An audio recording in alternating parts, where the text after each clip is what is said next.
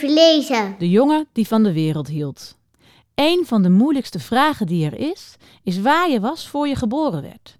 Was je er al op een of andere manier? Of ben je gewoon ontstaan op het moment dat je in je moeders buik begon te groeien? Als ik daar eenmaal over nadenk, kan ik er niet zo goed mee stoppen. Je hebt geen enkele herinnering aan het leven voordat je werd geboren. En ik denk ook niet dat je herinneringen kunt hebben aan het leven daarna.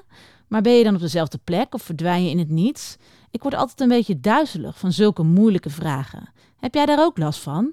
Weet je wat ik trouwens wel echt heel leuk vind? Het leven dat ik nu heb en waar ik dus wel herinneringen aan heb. Ik voel me zo'n ontzettende geluksvogel met alles wat ik nu heb. Je zou misschien zelfs wel kunnen zeggen dat ik van het leven houd. Adem houdt ook van het leven. Dat klinkt misschien logisch, maar dat is het niet.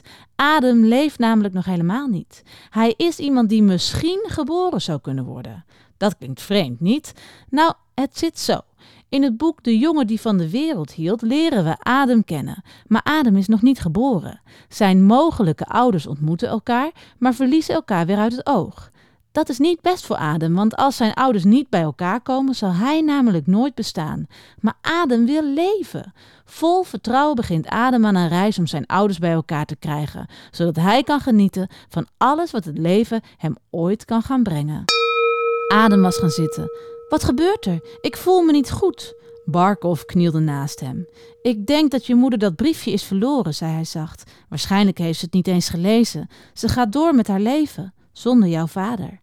Adem voelde zich niet langer gewoon alleen. Hij voelde zich totaal verlaten, ongeliefd. Niemand op de wereld hield van hem.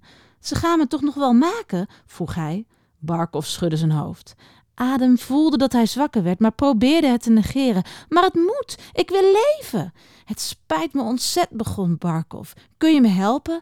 Ja, nee, zei Barkov, beter van niet. Zoiets loopt nooit goed af. Dit keer wel.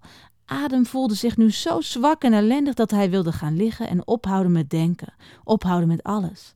Maar tegelijk zag hij de sneeuw en die wilde hij echt pakken en echt voelen. Hij greep Barkov die nog altijd geknield zat bij zijn jas. Hij bracht zijn gezicht zo dicht mogelijk bij dat van de zeeman. Help me om te leven. Klaar.